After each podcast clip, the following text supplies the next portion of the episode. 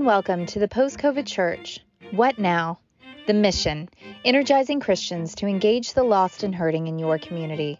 Here's your host, Stuart Kellogg, author of the Post COVID Church. Thanks for listening in. It's been a while. More than a year ago, as I was writing and then promoting the Post COVID Church book, I paused the podcast. You may even notice a little change to our title, The Post COVID Church What Now? Like those scenes in the apocalyptic post nuclear war movies when the survivors come stumbling out of the bomb shelters, dazed and confused to survey the wreckage. Uh, well, wait, that's a little bit much, but we belong to or are attending the post COVID church now. So I thought, what now? It's a good tagline and a way to really focus on the challenges and, most importantly, opportunities. You'll notice too, most of the podcast now will be produced a little differently, more as stories than simply one on one interviews. A good example is this, our first What Now version. I put together a diverse group of lay leaders, lay leaders who've battled through the pandemic shutdown and found that their churches are now stronger and, and doing things they never imagined. Interesting. Some things are basic, blocking and tackling methods that uh, many churches forgot to do. For example, David Guth has worshiped at Grace Church in Mahomet, Illinois for 42 years. A project manager for a national consulting and engineering firm, he knows about flexibility. You know, we've had to make some adjustments to be able to maintain contact uh, during all of the the craziness that went on. Um, and uh, we're coming out the other side. I I think stronger in some ways, a little leaner. We've lost uh, some longtime uh, members and and attenders that just didn't return from the uh, from the time away uh, for one reason or another. But we've gained a whole new group of families that have come in and uh, so it's been exciting, really. Jeff Wolf is a longtime member, deacon, and teacher at Mount Calvary Missionary Baptist Church in Jackson, Mississippi, a church with a lot of older members. I, I think uh, in some ways uh, it had we were aided in our outreach um, ministry just by closeness and geography and things like that, uh, because we made a, a big effort to make certain that we were still touching those faithful members, even though, and even to this date, uh, some of them are reluctant to come back to in person service. This separation is just one of the stress points Karen Patrick saw, not just as a lay leader at First Baptist in Sylacauga, Alabama, but also as a pastor's wife. A Barna survey two years into the pandemic showed that more than two out of five pastors, almost half, seriously considered quitting. I don't know that people, the average lay leader, really comprehends how stressful this was for um, a ministry staff um, because they were really having to make decisions based on very little information at first. Um, you know, try to think about how to keep the safety of our members foremost in mind, and yet at the same time, realizing that we are commanded to gather together. Um, the church is not, you know, it's it's not a building, but we certainly use the building as a place to gather. And so it was, you know, there were just a thousand decisions that had to be made very quickly. And so that I, I know just from being married to a pastor, you know, that was a very um, difficult thing um, because you just have that tension between um, wanting to uh, obey and gather together and tend to the spiritual needs of the congregation, and yet at the same time, um, try to take the physical needs into consideration. Um, I, I, would say that you know that was the most stressful thing was just trying to keep those two things in balance meeting spiritual needs and you know taking care of the physical needs and concerns of people as well. The covid shutdowns forced churches to quickly pivot online. In fact about 9 out of 10 large and small congregations reported that they were online during the pandemic Jeff Wolf and Jackson worked in TV sales and management for more than three decades and, in fact, helped the church build the electronic outreach. Again, when you're dealing with seniors, the, we were concerned about the digital divide and the access to some of our uh, online and outreach ministries. Uh, we have seen people embrace it. Uh, the faithful who have returned in some ways are now participating in more of the other ministries that maybe they wouldn't have because of work schedules or what have you during the week. And now that we offer these other uh, platforms that they can participate in, we are seeing some of, of that happening. Ironically, in the midst of the shutdown, even with online access, Jeff and Karen said some old fashioned connections were very powerful. But I, I think that in a lot of ways, as far as our, our core church membership, it made us uh, closer because what we did was to assign certain members uh, to other members to uh, check on their well-being and their wherewithal and what have you. And so relationships were formed out of those, out of that necessity. I mean, it, I think it strengthened many relationships within our church. Um, you know, as you had as as we knew that there were people who just would not be able to come back safely we really made intentional efforts to reach out to those people and provide ways for them to be able to interact. Um, we my husband was just sharing with me in fact yesterday i had forgotten about this but we actually have one of our oldest members who teaches a sunday school class who um, most of the people in her class may not be um, you know, computer literate or just, I mean, they're of that older generation. So she actually writes out her entire Sunday school lesson and mails it to each of her church members every week. And I just thought that was extraordinary for her to take the effort to do that. Any successful organization fears complacency. Jeff Wolf said the pandemic provided an opportunity for Mount Calvary to do something, well, kind of radical. Uh, it has given our staff, both the ministerial staff as well as the laity, an opportunity to kind of review some of the things that we've done. And quite frankly, we came up with answers that the reason we were doing certain things is because that's the, the re- way we always did them. And so uh, being forced into change uh, has has has caused us to not without angst, of course, but has caused us to change in some ways.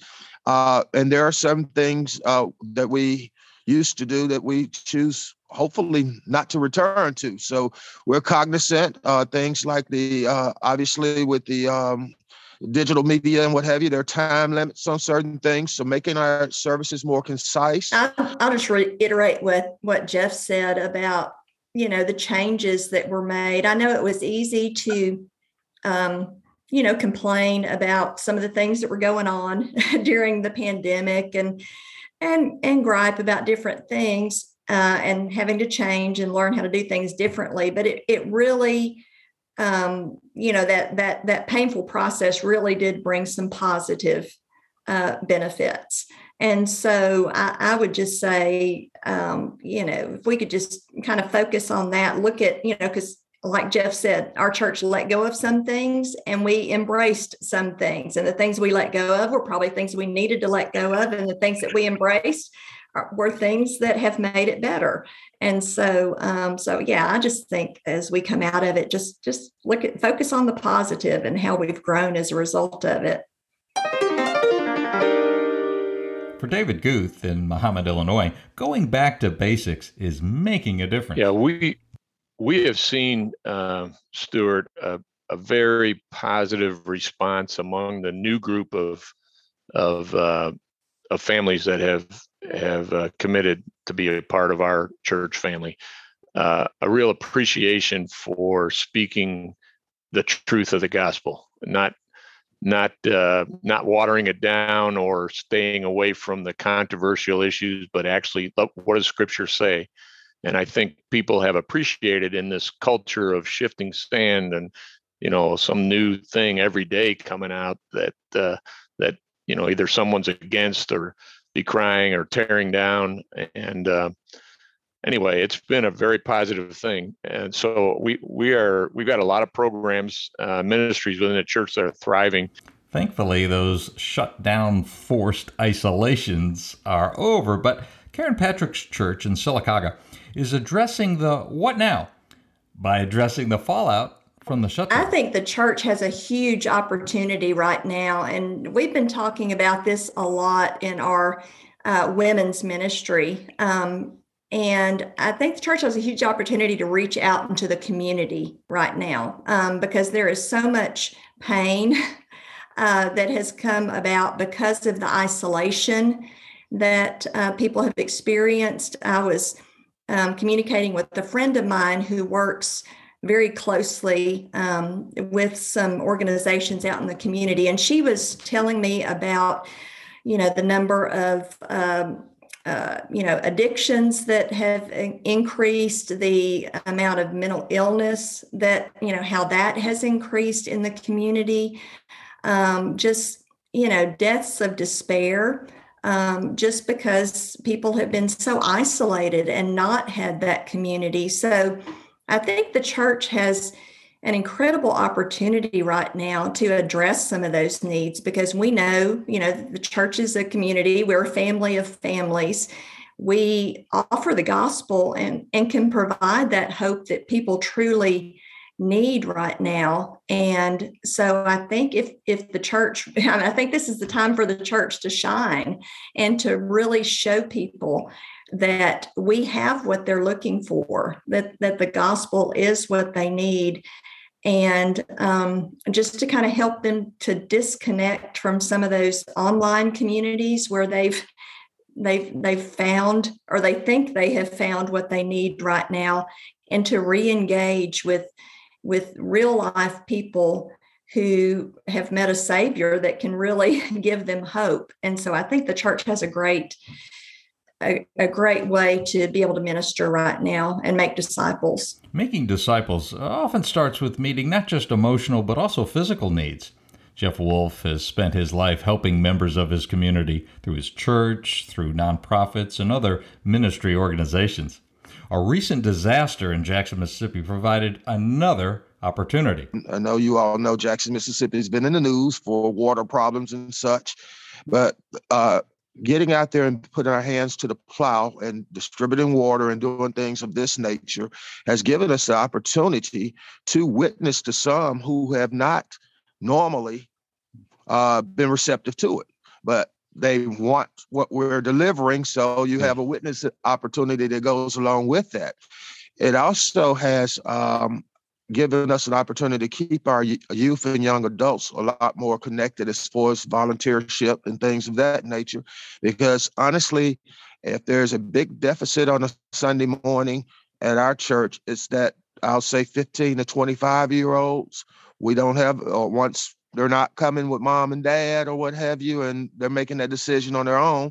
We're, we're not having them as engaged as we once did. Uh, so we try to encourage them constantly. Come on out, participate in the food ministry, the clothing bank, these type of things. It also gives you an opportunity to witness to someone who, again, otherwise may not hear you. The other thing, just purely by logistics, as opposed to uh, those recipients coming into our church we're the pandemic has forced us to go out to their communities and their neighborhoods. And so instead of saying, hey, we have water over the church, come get it if you like, now we're pulling the 18 wheeler up in the parking lot in their community and have an opportunity to touch where they live. The need for the church has never been greater. Just look at the growing number of Americans rejecting faith now more than one out of four, and also the astronomical growth in mental illness, especially among the young. The post COVID church must get outside its walls, and David Guth says look at big changes in the culture as opportunities. But I had a conversation with our pastor, our senior pastor, last week, uh, looking forward, and and uh, one of the things our discipleship uh, has been in, in many areas has been doing really well, and I think there's a hunger for that. But uh, uh, he he wants to renew our focus uh, to reaching the lost, and so you know the idea of we we've been doing a lot of come and see since things have reopened, and uh, we want to move more into the go and tell, and so.